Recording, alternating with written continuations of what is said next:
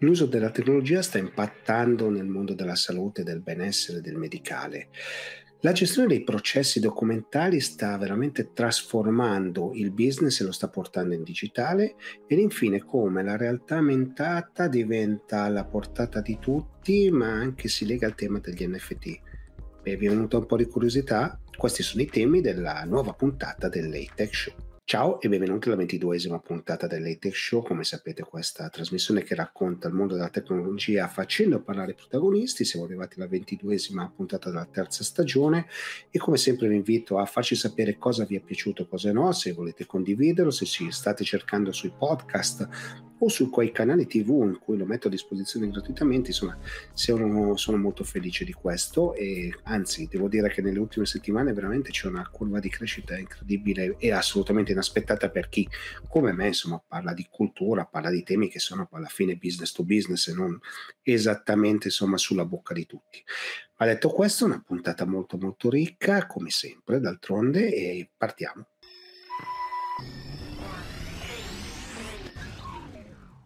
C'è un mondo che mi affascina perché sembrerebbe molto lontano dalla tecnologia, mentre invece c'è molta, molta trasformazione digitale e quindi ho voluto invitare Giovanni Capuano, di, amministratore di AEA, perché? Perché volevo proprio che mi spiegasse cosa è stato fatto, quali sono state le scelte, perché un'azienda come la sua eh, si è mossa all'interno della tecnologia e come la sta sfruttando. Quindi intanto cominciare, grazie per aver accettato l'invito Giovanni e benvenuto. Ok, allora, innanzitutto eh, grazie per averci invitato in questo tuo spazio eh, altamente qualificante che ci permette eh, di avere a disposizione eh, qualche minuto per illustrare qual è eh, la scelta che eh, abbiamo voluto fare in maniera abbastanza forte e preponderante nella nostra, nella nostra attività. Abbiamo deciso di investire, noi siamo una società che si occupa di revisione legale e servizi di consulenza alle imprese e abbiamo deciso che eh, era arrivato eh, il momento di uscire fuori dal, eh, dagli steccati degli schemi ordinari eh, dell'attività di, eh, di, verifica, controllo, revisione, che era abbastanza standardizzata secondo gli schemi di lavoro che, eh, che seguiamo, ma che era ehm, abbastanza schematica nelle procedure d'approccio sia per i nostri collaboratori che nei confronti del, dei clienti. Quindi abbiamo deciso che eh, anche, devo dire, eh, purtroppo eh, a causa della pandemia, per fortuna a causa del, dell'evoluzione tecnologica che ha subito una forte accelerazione con la pandemia, abbiamo deciso di investire sul tema eh, dell'intelligenza artificiale, sul tema della ottimizzazione dei processi e sul tema della innovazione e dell'accessibilità dei dati. In questo modo eh, riusciamo ad avere una, um, un importante riscontro eh, in termini di eh, miglioramento delle, eh, delle, attività di verifica e controllo perché grazie all'adozione dell'intelligenza, dei sistemi di intelligenza artificiale con, nostra, eh, con il nostro partner che è la casa software eh, con la quale eh, collaboriamo, riusciamo ad avere in anticipo una previsione su quelle che potrebbero essere le evoluzioni future eh, sugli schemi ehm, sia di, eh, di, contabilità che sugli schemi fiscali ehm, che i nostri clienti ci, ci, sottopongono, ma soprattutto abbiamo un'ottimizzazione di tutti i processi di verifica e controllo, rendendo sempre meno invasivo eh, il, il, lavoro e meno invasiva l'attività di controllo presso la struttura aziendale e cerchiamo di internalizzare quanto più possibile attraverso una ridefinizione dei processi lavorativi quella che è la nostra, è la nostra attività. Quindi sostanzialmente eh, miglioriamo la gestione dei cicli di lavoro, miglioriamo l'approccio nei confronti del cliente perché siamo meno invasivi riduciamo eh, l'impatto anche economico sul costo dell'attività perché riusciamo ad ottimizzare eh, tutte le risorse e i dati che ci vengono inviati dai clienti. Quindi la scelta è giusto per capire un pochino meglio, no? è, è, è, dovuta un po' all'adeguamento, no? perché vi siete dovuti adeguare alla situazione, non potevate andare dai clienti costantemente, quindi questo era una necessità. Dopodiché però avete ripensato un po' tutto, cioè è stata l'occasione veramente per investire nel futuro, per guardare un pochino più in là.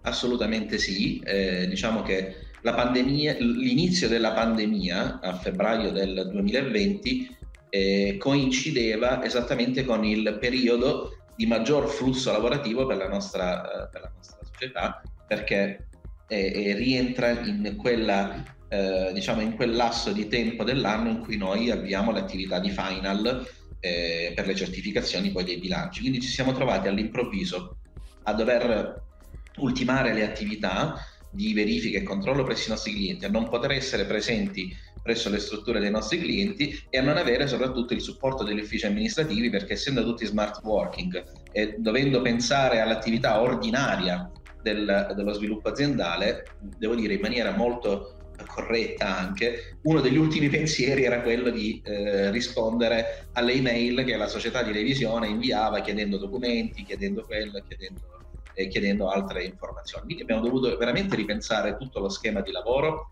e tutta l'organizzazione anche eh, nei confronti del, del, data entry, della raccolta dati, del, del coinvolgimento del, dei direttori di amministrazione e finanza all'interno eh, dei dipartimenti aziendali, dei collaboratori eh, dei, dei, nostri clienti con i quali eravamo abituati ad avere un rapporto quotidiano di confronto e ci siamo ritrovati all'improvviso a non poter avere eh, più questo contatto che ci permetteva di avere anche una migliore scrematura, una migliore organizzazione del, eh, degli schemi di lavoro o dei documenti da reperire.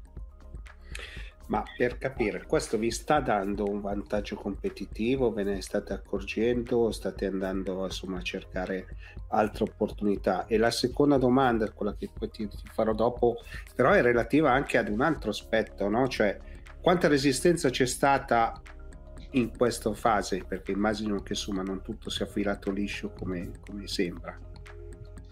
Sì, allora eh, parto dall'ultima eh, per ricollegarmi alla prima, inverto un attimo l'ordine delle domande che mi, hai, che mi hai posto. La resistenza è stata sicuramente elevata perché passare da un metodo ordinario di eh, risposta, ad esempio, ad una conferma di credito, che è una comunicazione che noi inviamo ai clienti o ai fornitori, che sia esso credito o debito, nostri, de, delle società a cui facciamo revisione. Quindi passare da una metodologia ordinaria dove inviavo un file a mezzo PEC, il cliente o il fornitore riceveva il file, lo compilava e me lo inviava nuovamente a mezzo PEC, a una metodologia molto più, eh, diciamo, più immediata con la ricezione di una PEC, un link all'interno che conteneva già il, eh, l'importo da confermare o da modificare, quindi è stato un impatto un po', eh, un po forte. Però devo dire che eh, al netto del, delle operazioni centralino che abbiamo dovuto fare all'inizio per spiegare ai clienti, ai fornitori eh, il funzionamento e il perché della ricerca, o ai colleghi, ai professionisti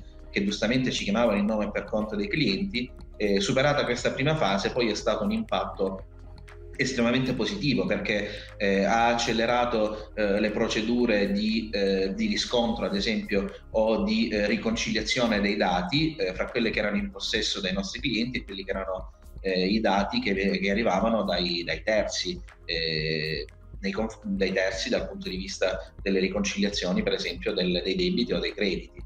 E, superata questa fase qui, adesso viaggiamo in maniera abbastanza spedita perché tutti sono eh, abili e arruolabili a seguire quella, quell'impostazione, sono già pronti a ricevere quella, quella mail con il link, anzi ci viene detto molto spesso eh, per fortuna che voi ci inviate il link con già eh, l'importo inserito e non dobbiamo, eh, come avviene magari per altre realtà che ancora non si sono dotate di questi strumenti tecnologici, non, non dobbiamo scaricare il file, compilare il modello, scansionarlo, inviarlo, perdiamo il triplo del tempo, mentre con voi è molto più veloce e, e immediata. Il vantaggio competitivo dal nostro punto di vista qual è stato? È che con il nostro gestionale e quindi con l'investimento in tecnologia che abbiamo fatto, che è interamente cloud, eh, il, il, il, supporto che, che, che utilizziamo, eh, riceviamo in real time eh, le conferme da parte dei clienti o dei fornitori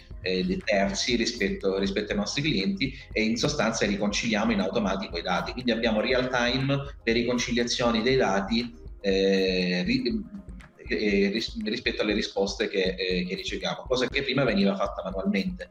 Ti lascio immaginare, quindi perdevi faccio un esempio, eh, 20 minuti o un quarto d'ora per eh, predisporre un file, inviarlo inviare la PEC, scaricare la PEC, salvarla, che il cliente rispondesse. Una volta ricevuto la risposta del cliente dovevi scaricare il file, riconciliare se c'erano delle differenze, quindi una riconciliazione ti costava 20 minuti di lavoro, ora una riconciliazione ti costa 4 minuti, 5 minuti di lavoro. Quindi anche questo, eh, siccome le nostre proposte di consulenza viaggiano soprattutto a previsione oraria, riuscire ad avere un minore impatto orario sulle attività da svolgere migliora anche eh, il, l'aspetto economico eh, che proponiamo al cliente per, eh, per, la consulenza che rendiamo. Quindi c'è una doppia soddisfazione, no? Spendi meno e lavori meglio, quindi voglio dire è il esatto. massimo dello strumento tecnologico, no? se vogliamo. Assolutamente sì.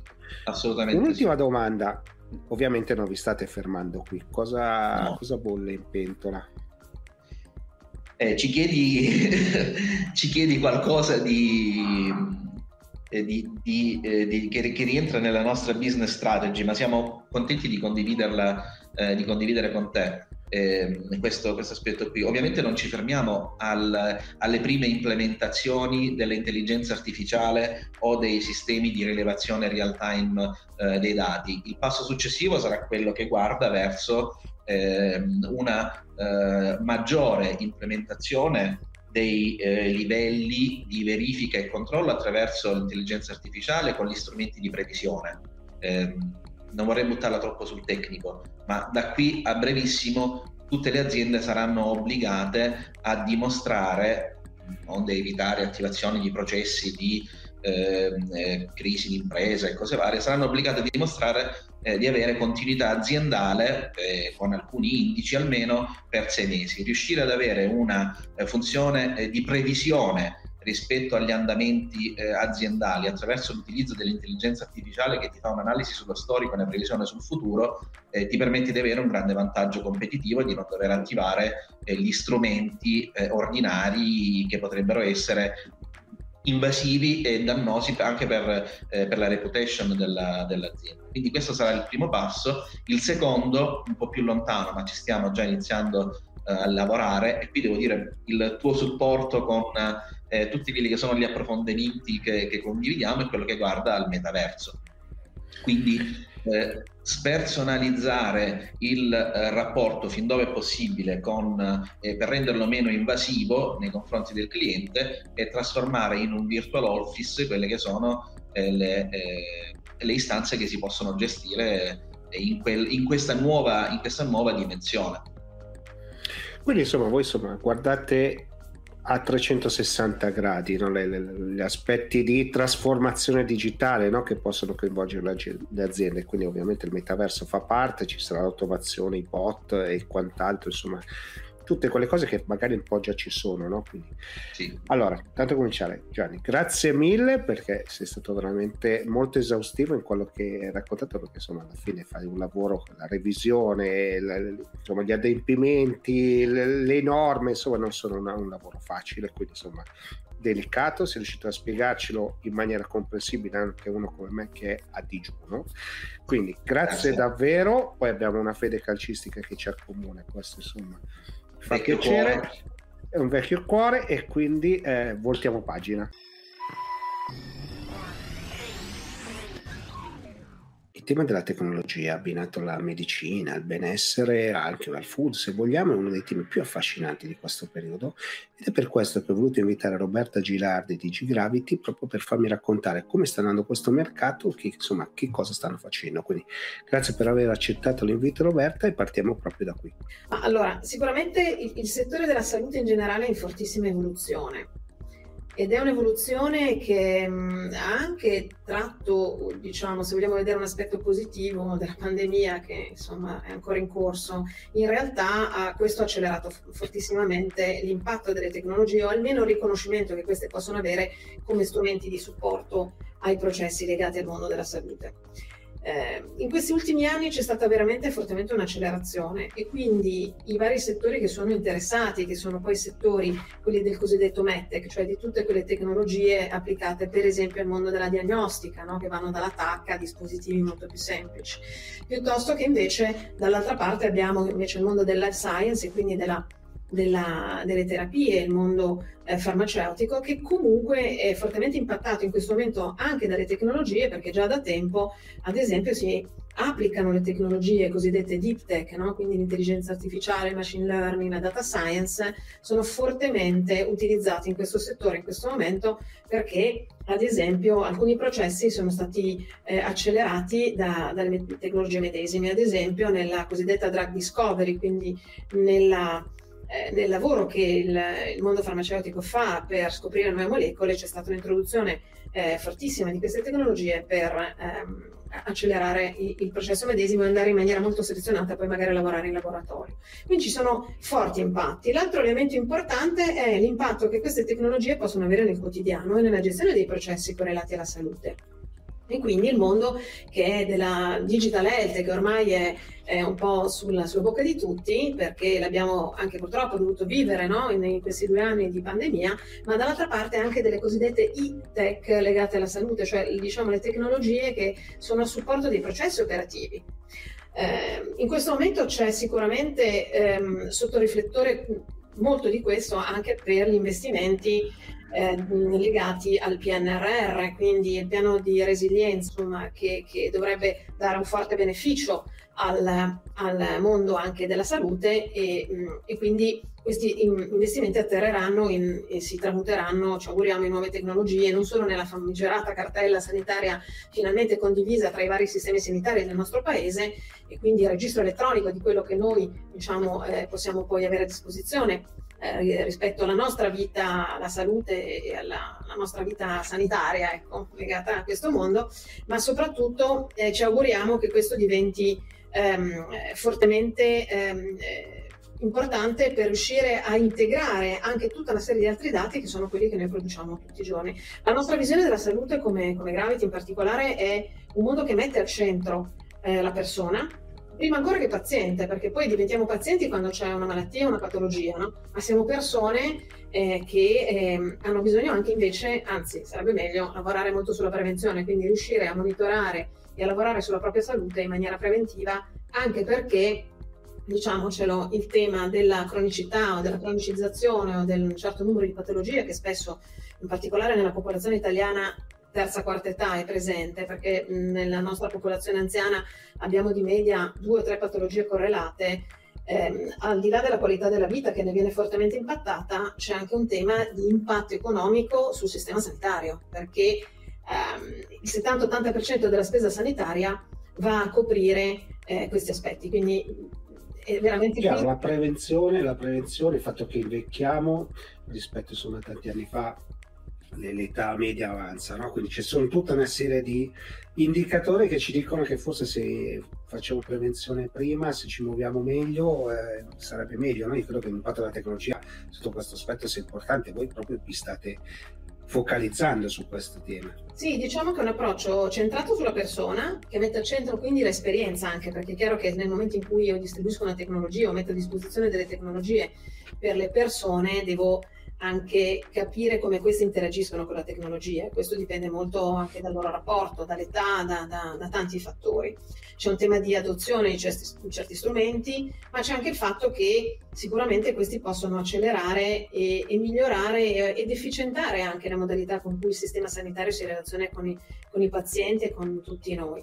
Eh, sicuramente c'è ancora molto da fare. Eh, quello che noi stiamo cercando di fare è promuovere tra l'altro un filone di innovazione che viene dal mondo delle start-up, quindi eh, diciamo, ci sono dei grandi player che lavorano su, questo, su, queste tecnologie, su questi settori, tenendo conto che tra l'altro anche solo il comparto del MedTech in Italia occupa tantissime persone, quindi stiamo parlando anche di settori industriali che hanno un fortissimo impatto economico. E in Europa il, mercato è molto sviluppato e in Italia abbiamo quasi 95.000 addetti eh, importanti fatturati, ci sono grosse aziende straniere ma anche italiane che appunto lavorano eh, su, su, questo settore e sto parlando solo del MedTech, no? poi abbiamo comunque un farmaceutico ancora importante e abbiamo delle iniziative interessanti, quindi è un mercato eh, che sta anche attirando in questo momento proprio su, diciamo, sulla scorta anche di quanto è successo, si è acceso un po' un faro, no? quindi l'importanza della ricerca, l'importanza di lavorare su fonti di innovazione che siano anche non necessariamente strutturato classiche. intorno al tema delle start-up. Allora, le start-up in campo tecnico-scientifico arrivano spesso da fonti eh, appunto scientifiche, quindi dall'accademia, ma vengono, arrivano anche da progetti di, di, di, di persone che, hanno, che, decidono di mettere a fattore una propria esperienza o anche a volte hanno delle buone idee anche se non vengono dal settore stesso, soprattutto nell'ambito della digital health che è in forte, forte sviluppo. Noi abbiamo eh, in questo momento all'interno del lab eh, una, una, dozzina di progetti con cui collaboriamo. Ecco, nel nostro modello, ecco, noi non siamo un acceleratore classico, noi siamo più un abilitatore di processi di innovazione per le imprese, quindi noi cerchiamo di collaborare con le imprese di media dimensione o dalla media dimensione alla grande dimensione, aiutandole a focalizzare alcuni filoni, in particolare in questo momento quello della, appunto, della digital health. Intercettando il mondo della salute possiamo quindi lavorare sia col settore farmaceutico, il MedTech, ma anche settori più ampi, no? quindi anche altri settori che guardano so, tutto il mondo della nutraceutica, tutto il mondo anche del food, no? che, il food al di là della gastronomica classica italiana, ma c'è anche un food funzionale, c'è anche una ricerca no? di una salute e di un benessere che parte anche, anche da questo. E poi sono tutti i dispositivi, c'è tutto quello che si può fare e che noi possiamo fare eh, per, per, monitorarci anche un po' da soli, no? perché appunto eh, quello che a volte non si percepisce, siccome noi siamo sicuramente in un sistema sanitario di, di eccellenza e con un ottimo rapporto tra, tra spesa diciamo, e prestazione rispetto ad altri, ad altri mercati, questo a volte no, nella, nella eh, nella comunicazione non si sottolinea, ma, ma, è così, al di là poi del fatto che ovvio ci sono magari eccellenze e meno eccellenze, ma insomma mediamente abbiamo veramente un ottimo sistema, ma questo sistema deve essere aiutato, deve essere aiutato anche da noi stessi, quindi è importante anche educare le persone e quindi eh, dare loro un maggiore potenziale, eh, non volevo usare l'empowerment che insomma il solito inglesismo. È sempre abusato. Esatto, potenziare di più le persone nella loro capacità. E poi abbiamo tutto il mondo appunto che dicevamo prima dell'aging, che è un forte driver in questo momento perché il, il, tema dell'invecchiamento della popolazione è un tema mm, che caratterizza un po' tutto il mondo europeo, non solo europeo, ma noi abbiamo, diciamo, c'è un punto d'attenzione molto forte anche a livello di, della comunità europea. L'Italia, lo sappiamo, è in, in, in forte calo demografico, indubbiamente siamo, eh, siamo sotto zero dal, punto di vista delle nuove nascite rispetto a quello che poi può essere il ricambio no? delle, delle generazioni e abbiamo un aumento significativo del numero di, di persone anziane, diciamo terza, quarta età. Però il tema è anche quello di quale qualità di vita e soprattutto come sostenere tutta una serie di, um, di elementi e di supporti eh, che non sono parte del sistema pubblico, perché chiunque di noi ha nell'esperienza magari il genitore anziano, ha avuto un'esperienza di questo genere, si rende conto che sì, sulla CUZI cosiddetta, eh, l'accadimento straordinario c'è un ottimo sistema che risponde, quindi l'ospedalizzazione, la caduta, insomma... La malattia. E poi si resta soli. Ma poi, ecco, poi fuori da lì, eh, e quindi ci sono dei progetti anche molto interessanti che stiamo vedendo, che si occupano per esempio di fornire nuove modalità di servizio e supporto in quest'ambito e sono fortemente improntati magari ad avere eh, qualche tecnologia a supporto. Poi insomma siamo abituati, no? io ho un, un, IoT che comunque dà delle informazioni, insomma siamo pieni no? di dispositivi, io insomma un po' di patologie ce le ho e quindi me le tengo. Eh, detto questo, no, l'ultima domanda invece vorrei farla sui talenti, no? visto che voi siete un hub, Vabbè, le startup ovviamente sono pullulano di, di, talenti chiaramente, quindi c'è meno problema che in, in settori diciamo più, più avanzati, al farmaceutico vive più questo problema, no? appena ci sposta qualcuno ha un dramma. No? Detto questo, come stai vedendo i giovani, cioè, come stanno rispondendo su queste tematiche?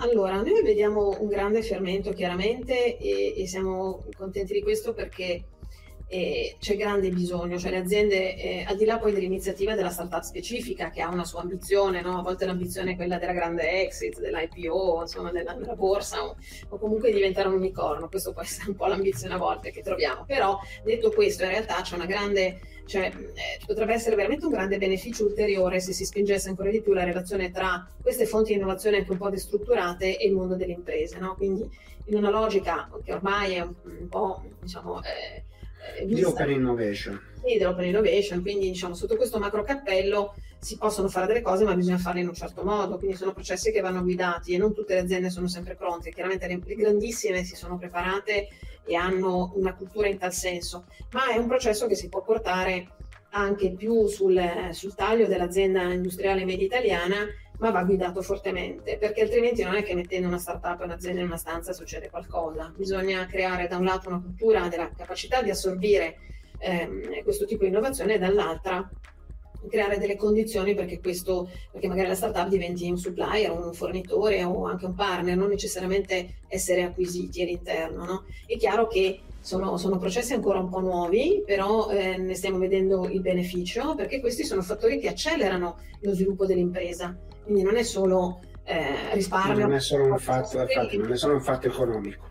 Esatto, esatto. E, e chi l'ha capito eh, riesce a lavorare molto meglio. Sui talenti, ecco, io devo dire una cosa, che noi abbiamo veramente una grande capacità ideativa e creativa, indubbiamente, anche a livello accademico o scientifico.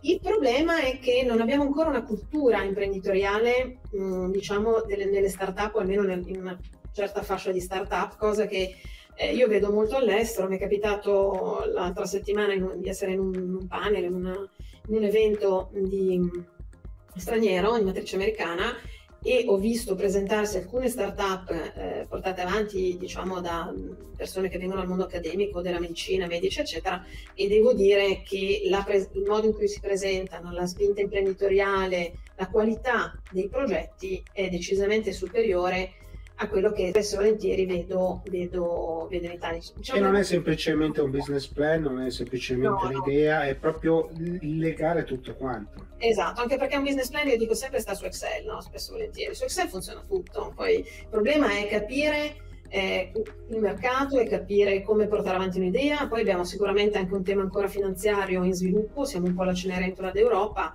ma ci si sta lavorando e quindi come sostenere e accelerare no? e creare anche un'interconnessione non solo in Italia ma su una, un mondo un po' più ampio. Io credo che in particolare sul settore salute e sulla science piuttosto che il, che il biotech, insomma il, il medtech sia estremamente importante guardare un po' fuori dal proprio dal proprio ambito e ehm, magari costruire anche delle collaborazioni, cosa che noi stiamo cercando di fare come Gravity a livello europeo. No? Noi abbiamo un forte link con l'ecosistema finlandese, per esempio. Eh, questa era l'ultima domanda, no? cioè, a livello europeo cosa pensate di fare? Ma noi intanto eh, abbiamo appunto in quest'ultimo anno e mezzo abbiamo creato alcuni canali preferenziali non, non, casuali. Il mondo finlandese perché è un ecosistema piccolo ma molto ben ferrato e che sta, sta facendo veramente molto per rendersi attrattivo sul, sul mondo life science. E, e, tra l'altro noi adesso parteciperemo anche a un programma diciamo di scambio eh, culturale imprenditoriale con, con loro con, eh, con questi progetti in Finlandia, ma, e poi partecipare molto alla vita, alla vita europea e cercare di indirizzare e, e, di collaborare creando dei partenariati su progettualità magari eh, indirizzate appunto dalla, dalla, Commissione europea nei, nei, nei, nei bandi nei bandi che sappiamo escono e che adesso sono insomma, il nuovo Horizon sostanzialmente, perché ci sono dei filoni molto interessanti, sono ehm, progetti, richiedono progetti qualificati, noi stiamo anche lavorando noi su progettualità nostra in cui coinvolgere le start-up. La cosa strana che non è successa secondo me, che su alcuni settori fortemente regolamentati, come il fintech, si sono create per esempio le sandbox, no? gli ambienti sperimentali, queste cose Mm, è un peccato che non si sia fatto magari nel mondo della salute, perché questo eh, sarebbe un forte impulso anche no, per lo sviluppo di imprenditorialità dalla startup all'azienda. E, e, secondo me c'è un tema che in questo momento il rischio su PNRR che vediamo potrebbe essere quello di andare un po' a inventare l'acqua calda, cioè mm. il, tema è che c'è tantissimo fuori e forse diciamo, il mondo pubblico dovrebbe veramente concentrarsi sulla parte infrastrutturale mettendo insieme gli elementi e i fattori tecnologici abilitanti per poter integrare altre tecnologie e soluzioni terze, per evitare appunto di reinventare la telemedicina in qualche caso, perché abbiamo N.000 soluzioni, guarda anche noi in casa ne abbiamo almeno 3 o 4 no? di progetti, piuttosto che, che, che insomma andare eh, a, a, risviluppare qualcosa che c'è. Concordo, eh, concordo, vediamo anche cosa è successo con l'intelligenza artificiale, no? a livello europeo hanno fatto questo regolamento che poi insomma sembra un po' tornare indietro invece che avanti, cioè qualche cosa si è andati molto avanti, qualche cosa ci si è spinto un po' dietro. Allora, Roberta, grazie mille perché è stata una bellissima chiacchierata. Mi ha raccontato da cominciare una storia di grande passione su questo tema quindi questo mi fa piacere perché se vogliamo fare cultura e sensibilizzare, la passione è fondamentale. Quindi grazie davvero e voltiamo pagina. Sono qui con Massimiliano Grippaldi di PFU perché? Perché volevo un po' capire che cosa sta succedendo nel mondo dei documenti, della digitalizzazione e della trasformazione digitale, anche perché chi si occupa di eh, portare documenti dal cartaceo al digitale, insomma, si occupa proprio del primo miglio della digitalizzazione di questa trasformazione digitale. Quindi, intanto cominciare, benvenuto Massimiliano, però raccontami un po' quello che stai vedendo, cosa sta sì, allora intanto dobbiamo premettere una cosa, che di trasformazione digitale se ne parla da diversi anni e che dei passi avanti sono stati fatti soprattutto a livello normativo, ma che poi si trovano sempre degli ostacoli dal punto di vista pratico, in quanto la trasformazione digitale implica ovviamente un cambiamento organizzativo imponente e molto spesso il cambiamento organizzativo è l'ostacolo più grande all'interno delle aziende alla loro evoluzione.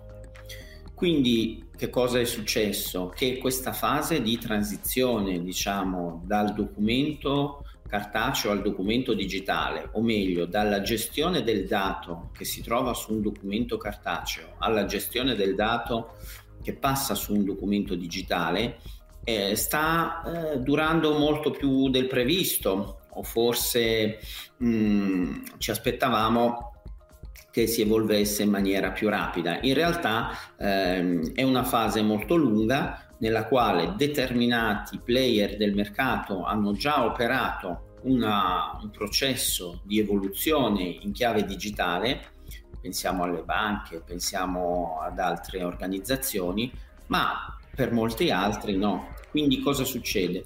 Oggi ci ritroviamo con aziende e organizzazioni che hanno dei processi nativi digitali e allo stesso tempo gestiscono ancora dei processi basati sull'informazione riportata in documenti analogici cartacei.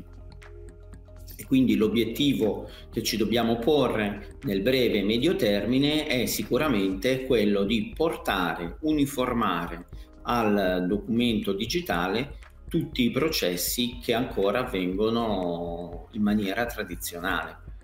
Ora io sono nel bel mezzo eh, di questo, eh. tecnicamente ho una serie di cose che si fanno in parte digitale, in parte totalmente analogica e poi matcharli diventa sempre un problema, no? E quindi è una questione di processo sostanzialmente. No, non solo, non solo, le stesse organizzazioni, uh, alcune usano dei processi digitali, altre usano dei processi cartacei. Prendiamo ad esempio le assicurazioni. Io firmo un contratto uh, ancora in maniera tradizionale, cartacea, oppure faccio tutto in digitale. Lo stesso vado ad acquistare o noleggiare un'auto, firmo tutto in maniera documentale cartacea, in un altro diciamo autoconcessionario mi può capitare di firmare tutto in digitale e quindi di far partire un processo digitale oppure ancora tradizionale ma sempre nell'ambito dello, dello stesso settore, dello stesso ambito Diciamo che poi in Italia è ancora più avvertibile il fatto che ognuno eh, si organizzi in maniera autonoma e diversa dagli altri, quindi si tende poco a uniformare, si tende molto a personalizzare e questo probabilmente rallenta ancora di più questa fase di, di transizione verso il digitale. Guarda, sono, sono convintissimo di quello che stai dicendo, nel senso che purtroppo non c'è una direzione, o meglio, non c'è un percorso già tracciato, nel senso che si sa qual è il punto d'arrivo, mm, perché sappiamo che arriveremo a fare tutto in digitale fra, fra qualche anno, e speriamo che abbastanza in fretta, però il percorso insomma è ancora accidentato, no? E sotto questo aspetto insomma volevo un po' capire dalla tua esperienza, no? cosa stai vedendo, che progetti ci sono, che strumenti ci sono. Sì, allora devo dire che la tecnologia eh, ovviamente si evolve molto velocemente e anche noi che alla fine siamo nati come un produttore di hardware, in realtà eh, ci siamo spinti sempre più in là con eh, soluzioni applicative da abbinare ai nostri prodotti. Infatti eh, oggi puntiamo molto su quello che si chiama data capture, cioè l'estrazione dei dati. Siamo cioè pienamente consapevoli che eh, trasformare la carta in digitale e avere semplicemente un documento in un formato digitale non è sufficiente. Ehm, è necessario arrivare velocemente ai dati e come arrivare velocemente ai dati? Tramite un dispositivo che integra al suo interno delle applicazioni che ci consentono di identificare immediatamente questi dati. Quindi facendo riferimento magari a degli esempi di prima, la polizza assicurativa ancora cartacea, da questa polizza posso tirare fuori molto velocemente e facilmente dei dati essenziali come nome, cognome, numero di pratica e quant'altro.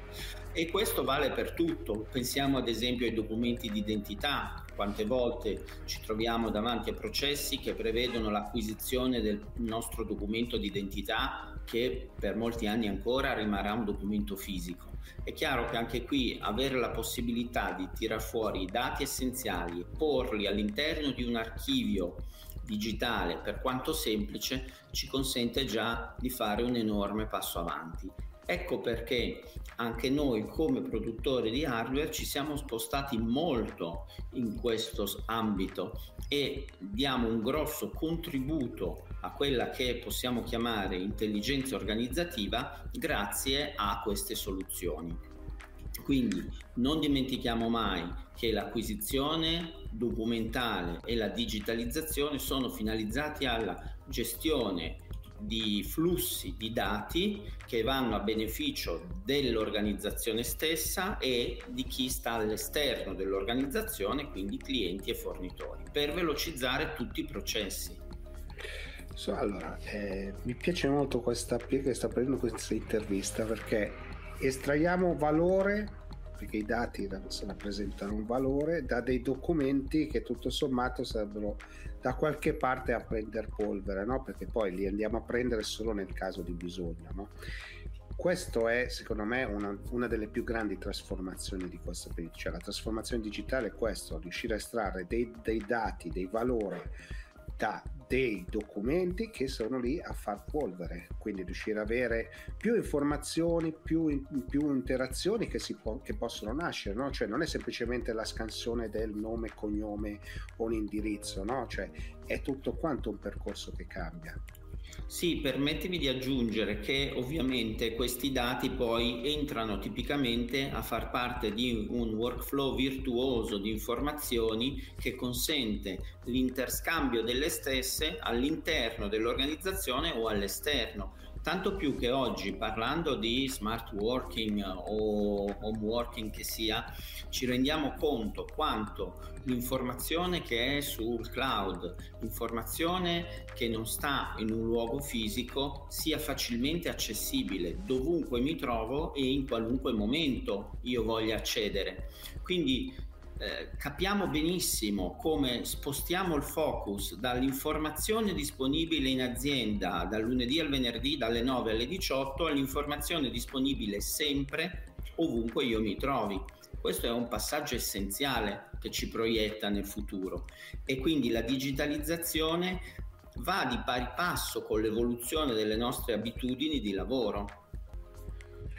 Allora sì, eh, ripeto, veramente è essenziale questo passaggio, no? Cioè, è, una, è, una, un concetto che non è così semplice. Noi che ci viviamo nella tecnologia, che abbiamo ben presente queste cose, sappiamo come sono le procedure, no? ce l'abbiamo ben chiaro che, come funzionano, no? però tante piccole o medie fanno fatica a capire qual è il valore. No? Ci sono dei settori ovviamente più avanti, dei settori più indietro, però il valore dell'informazione che risiede nei documenti perché fa parte dello storico, quindi non è che diventa fondamentale per le aziende. No? Questo è un passaggio veramente che, che, che, è importante. Vedi le differenze, per esempio, tra i paesi europei sotto questo aspetto e come ci collochiamo? Ma diciamo eh, così che alcuni paesi europei ovviamente hanno già provveduto a una digitalizzazione più spinta, parlo soprattutto dei paesi del nord Europa, i paesi scandinavi, eh, quindi là i processi sono ormai quasi tutti digitali. Eh, noi in Italia, come in altri paesi, diciamo piuttosto conservatori come anche la Germania, eh, viviamo mh, una fase importante di transizione. No? Facciamo sì digitalizzazione, ma chiaramente mh, abbiamo ancora un legame molto forte con il documento cartaceo, quindi la firma sul documento cartaceo, ehm, questi moduli da, da compilare. Eh, in realtà produciamo una quantità enorme di informazioni che poi non restano tutte quante gestite e quindi sono ridondanti e non così utili poi nella, nella pratica. Diciamo quindi che ehm, come paese dobbiamo sicuramente eh, fare della cultura, informare e spiegare che oggi l'informazione è il valore più grande che abbiamo, il dato è il valore più grande che abbiamo e quindi il dato va trattato correttamente e quindi l'investimento per la gestione del dato significa investimento nell'efficienza della, della propria organizzazione. Non va visto come spesso qualche imprenditore un po' miope lo vede, e cioè come una spesa aggiuntiva, ma come uno strumento per migliorare l'efficienza della propria organizzazione. E questo va spiegato, va fatta cultura come bisogna, bisogna raccontarlo e, e, voi sotto questo aspetto insomma siete molto bravi. Eh, eh, vorrei far capire ma brevemente, veramente nel giro di un minuto e mezzo, com'è il processo, no? Cioè ci sono degli strumenti, c'è del software, quindi com'è che avvicinate insomma un'azienda? Certamente, allora diciamo che innanzitutto vanno compresi i processi eh, documentali delle aziende. Facciamo il caso tipico delle gestioni delle bolle di consegna nelle aziende diciamo che hanno una parte logistica importante. Questo spesso avviene ancora in maniera tradizionale, quindi viene consegnata una bolla insieme alla merce, la bolla è cartacea, viene firmato poi il documento legato alla merce consegnata e questo documento resta un documento diciamo prettamente cartaceo. E ovviamente in un giorno vengono raccolti decine e decine da, da ogni singolo diciamo eh, autotrasportatore questi pacchi di, di documenti di bolle cartacee. Ovviamente queste poi vanno digitalizzate, quindi va estratto il contenuto di questo, questo documento e qui entrano in gioco i nostri scanner eh, per l'acquisizione documentale, quindi serve un dispositivo specialistico, professionale, che è in grado di lavorare velocemente, senza inceppamenti e di trattare qualsiasi documento, eh, quindi poco importa se è carta sottile, se è carta rovinata, se è carta molto spessa, se è cartoncino, il processo deve essere fluido fin dall'inizio, cioè questo lo chiamiamo noi il primo miglio della trasformazione digitale, quella parte che ci serve per eliminare eh, la carta. Ecco che dopo entrano in gioco i vari software, quindi partiamo dai software di data capture, quindi l'estrazione automatica dei dati dai documenti e poi viene utilizzato tipicamente un'applicazione e queste sul mercato di queste ce ne sono parecchie, ovviamente che possono essere più o meno customizzate secondo il settore di appartenenza dell'azienda e che consentono chiaramente di prendere quei dati e metterli insieme agli altri dati che riceviamo quotidianamente nelle email, in documenti che produciamo noi e di creare ovviamente un archivio che sia funzionale in termini di dati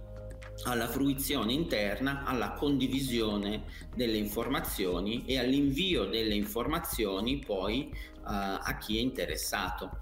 Ecco che si realizza quindi una compenetrazione virtuosa tra quello che è l'hardware, il software e applicazioni diciamo di business process management, quindi applicazioni evolute che gestiscono tutti i dati.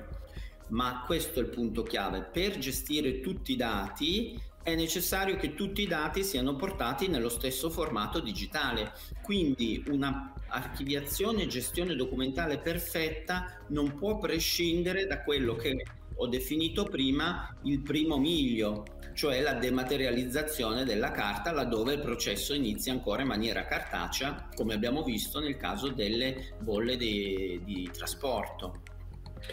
Allora, Grazie mille per la chiacchierata, Vassiliano, ma soprattutto per quest'ultima parte, perché sei stato veramente didascalico, sei riuscito a raccontare davvero come funziona la digitalizzazione di un documento dal, da, da quando arriva al poterlo insomma riutilizzare, cercare insomma ed estrarre altro valore. Quindi grazie. grazie e voltiamo pagina.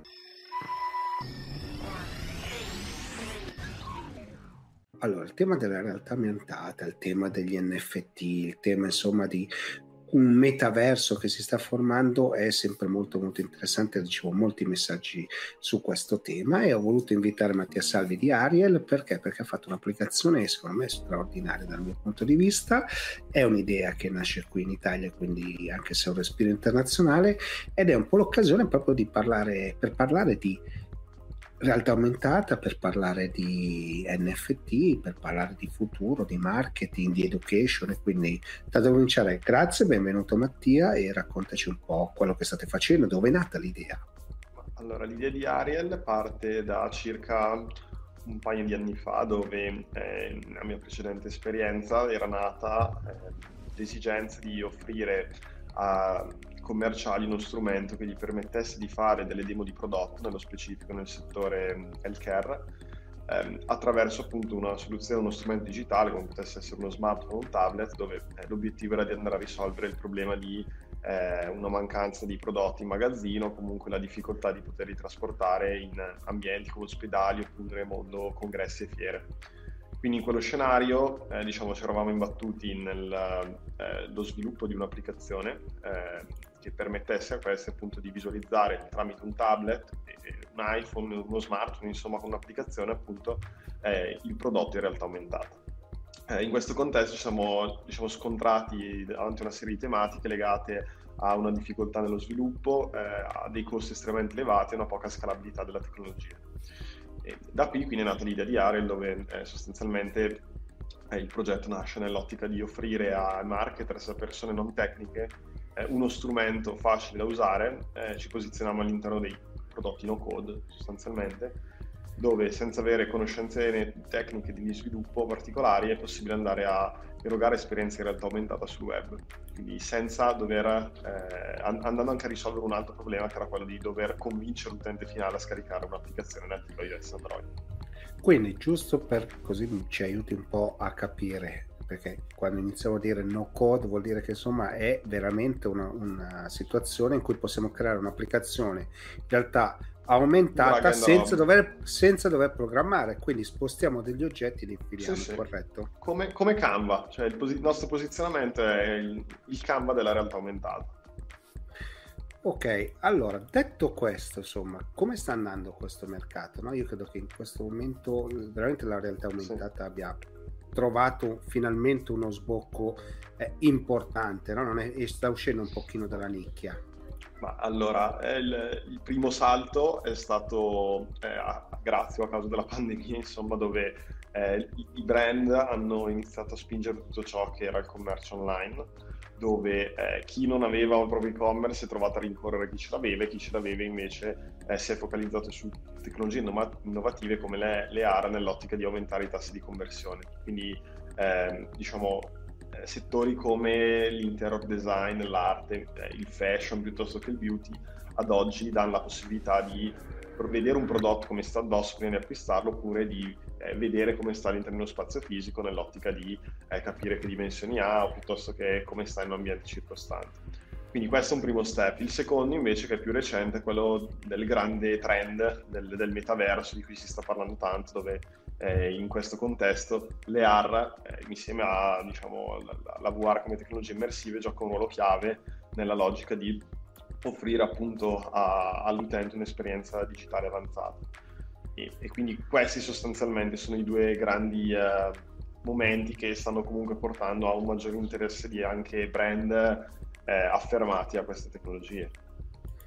Allora, abbiamo visto no, proprio in questo periodo, eh, poi con l'occasione delle sfilate abbiamo visto che insomma il lusso si sta muovendo tantissimo lì, no? E c'è un utilizzo sia della realtà virtuale aumentata che degli NFT, no? Cioè l'altra sì. tendenza grossa è proprio riuscire a agganciarci insomma degli oggetti che siano unici. Esattamente. Sì, confermo. Eh, diciamo, nel, nel, nostro piccolo quello che stiamo cercando di fare è di andare a capire come questi due trend possono andarsi a legare.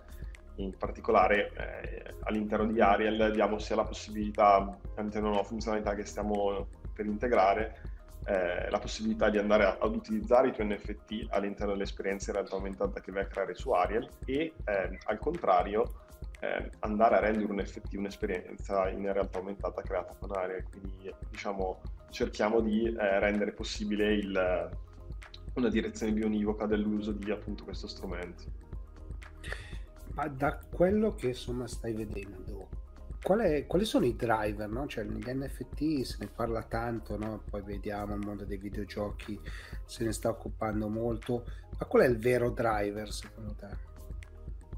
Ma eh, diciamo in, in, che termini il vero driver? Cioè quello che può portare dice alla crescita di questa Quello cosa? che secondo me fa, fa, farà veramente esplodere, no? cioè in questo momento stiamo parlando di una nicchia di una nicchia, ok? Mm-hmm. Però secondo me ci sarà non dico una killer application perché quella magari arriverà più avanti, però qualcosa mm. che farà espandere, eh, cioè non, non può essere semplicemente la, il token di un oggetto digitale che ti puoi trasportare mm. o lo scambio dei fan per, per capirci del calcio nello sport, no? che sono le due applicazioni sì, sì. più standard oggi. Credo che ci sia però ci siano delle Ma possibilità. La, la, la, parola chiave sicuramente l'hai detto tu, cioè quel, quel termine standard, quando ci sarà una maggiore interoperabilità fra piattaforme e servizi dove sarà possibile a questo punto ehm, diciamo, utilizzare i propri NFT all'interno di piattaforme diverse, quindi avere una continuità di esperienza sia sul digitale che sull'online, eh, lì probabilmente diciamo, eh, la, la, cosa diventerà non mainstream ma uscirà probabilmente dalla nicchia di mercato che è oggi o, o comunque dalla bolla che si è andata a creare. Un po' questo. Ok, allora adesso facciamo invece un proviamo a fare un salto in avanti. Come ti vedi fra tre anni? Cioè, come pensi che si evolva un po' la, la, la tua azienda? Ma eh, diciamo con Ariel quello che stiamo facendo oggi è di eh, avviare comunque un percorso di internazionalizzazione che ehm, è stato intrisico fin da subito nelle radici dell'azienda, quindi eh, è un prodotto che comunque è nato in lingua inglese, che aveva un posizionamento europeo ad oggi abbiamo circa 5.000 utenti in piattaforma, eh, di cui il 70-75% è, è, straniero. Quindi eh, diciamo nella logica in cui anche ad oggi stiamo facendo eh, fundraising e stiamo raccogliendo capitali e la direzione in cui vogliamo andare a quella nell'ottica di crescita è sicuramente quello di diventare comunque un player importante rispetto a quello che è l'utilizzo della realtà aumentata nel marketing, che è il segmento in cui ad oggi ci andiamo a posizionare. ti è partito il telefono e poi l'ultima parte è eh, saltata. Visto. Mi senti meglio ora? Dicevo, sì, e, sì. E, e, e, quindi diciamo il, l'obiettivo è poi di diventare sempre di più un player di riferimento eh, di quello che è poi il, l'utilizzo della realtà aumentata all'interno del marketing, dove la, la vision è quella che Ariel va ad abilitare anche eh, quello che può essere uno studente, o perché no, un ragazzino di terza media che si fa la sua tesi e trova in aria uno strumento ingaggiante per andare ad aumentare. È un po' quello che è stato poi il, il percorso di Canva negli ultimi anni, cioè noi abbiamo loro come, eh, diciamo, eh, come, come, come, sogno da seguire. Ecco. Allora, a me piace molto, allora io l'ho provato un po' in questi giorni, quindi devo dire, prima dell'intervista ho voluto provare, sporcarmi un po' le mani, no? come dico mm. io, quindi, eh, peraltro avevo un amico che, che, che lo usa e quindi mi sono fatto dare una mano, no? Al di là della, della facilità, veramente, pochi, pochi step hai il, il tuo prodotto in, in, realtà aumentata, per cui insomma ci, ci giochi veramente facilmente. Io credo che eh, il vostro punto di forza sia veramente l'immediatezza, no? cioè il mm. linguaggio che ho utilizzato non è un linguaggio eh sì. da programmatore, quindi è veramente alla portata di tutti. Ma oltre al marketing, vedi qualche altro settore che potrebbe sfruttarlo? Ma, eh, noi ad oggi abbiamo lavorato tanto anche con l'education, per esempio. Eh, diciamo, uno dei vantaggi più grandi che porta questa tecnologia è comunque il tasso dell'informazione che rimane poi associato all'utente, no?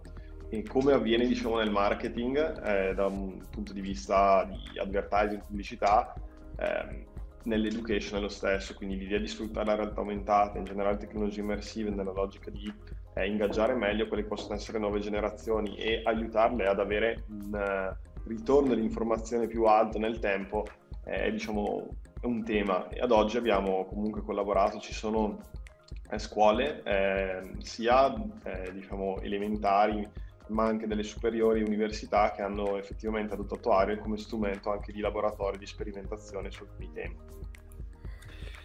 Va bene, allora, grazie davvero perché sono stato illuminante su dei temi che sono sempre un po' delicati no? da raccontare senza sporcarsi le mani, come dico io, quindi di bit e byte. Quindi la realtà aumentata e tutto ciò che può ruotarci attorno, gli NFT, ma anche poi gli utilizzi pratici. No? Quindi davvero. Mm. Grazie mille perché, come sai, qua bisogna fare cultura del digitale, eh. quindi a me piace far raccontare da voi che siete i protagonisti, insomma, le, le vostre storie. Quindi grazie davvero. Grazie e... Gigi per l'invito, a presto. Sì e voltiamo pagina. Siamo giunti al termine anche di questa puntata del Late Tech Show. Come sempre vi invito a mettere i like, mi piace, condividere, fare sapere agli amici che vi è piaciuta. Se l'avete vista in tv, segnalate al canale che l'avete vista, insomma, vi è piaciuta. E se avete delle segnalazioni su qualche argomento che insomma vi sta a cuore, non esitate a contattarmi in modo che insomma, io possa cercare qualche interlocutore che ce lo possa raccontare nelle prossime settimane. E adesso, come sempre, vi saluto, vi lascio alla prossima puntata e cercateci, e cercatevi sugli, e cercateci su tutte le piattaforme podcast e sui social. Ciao!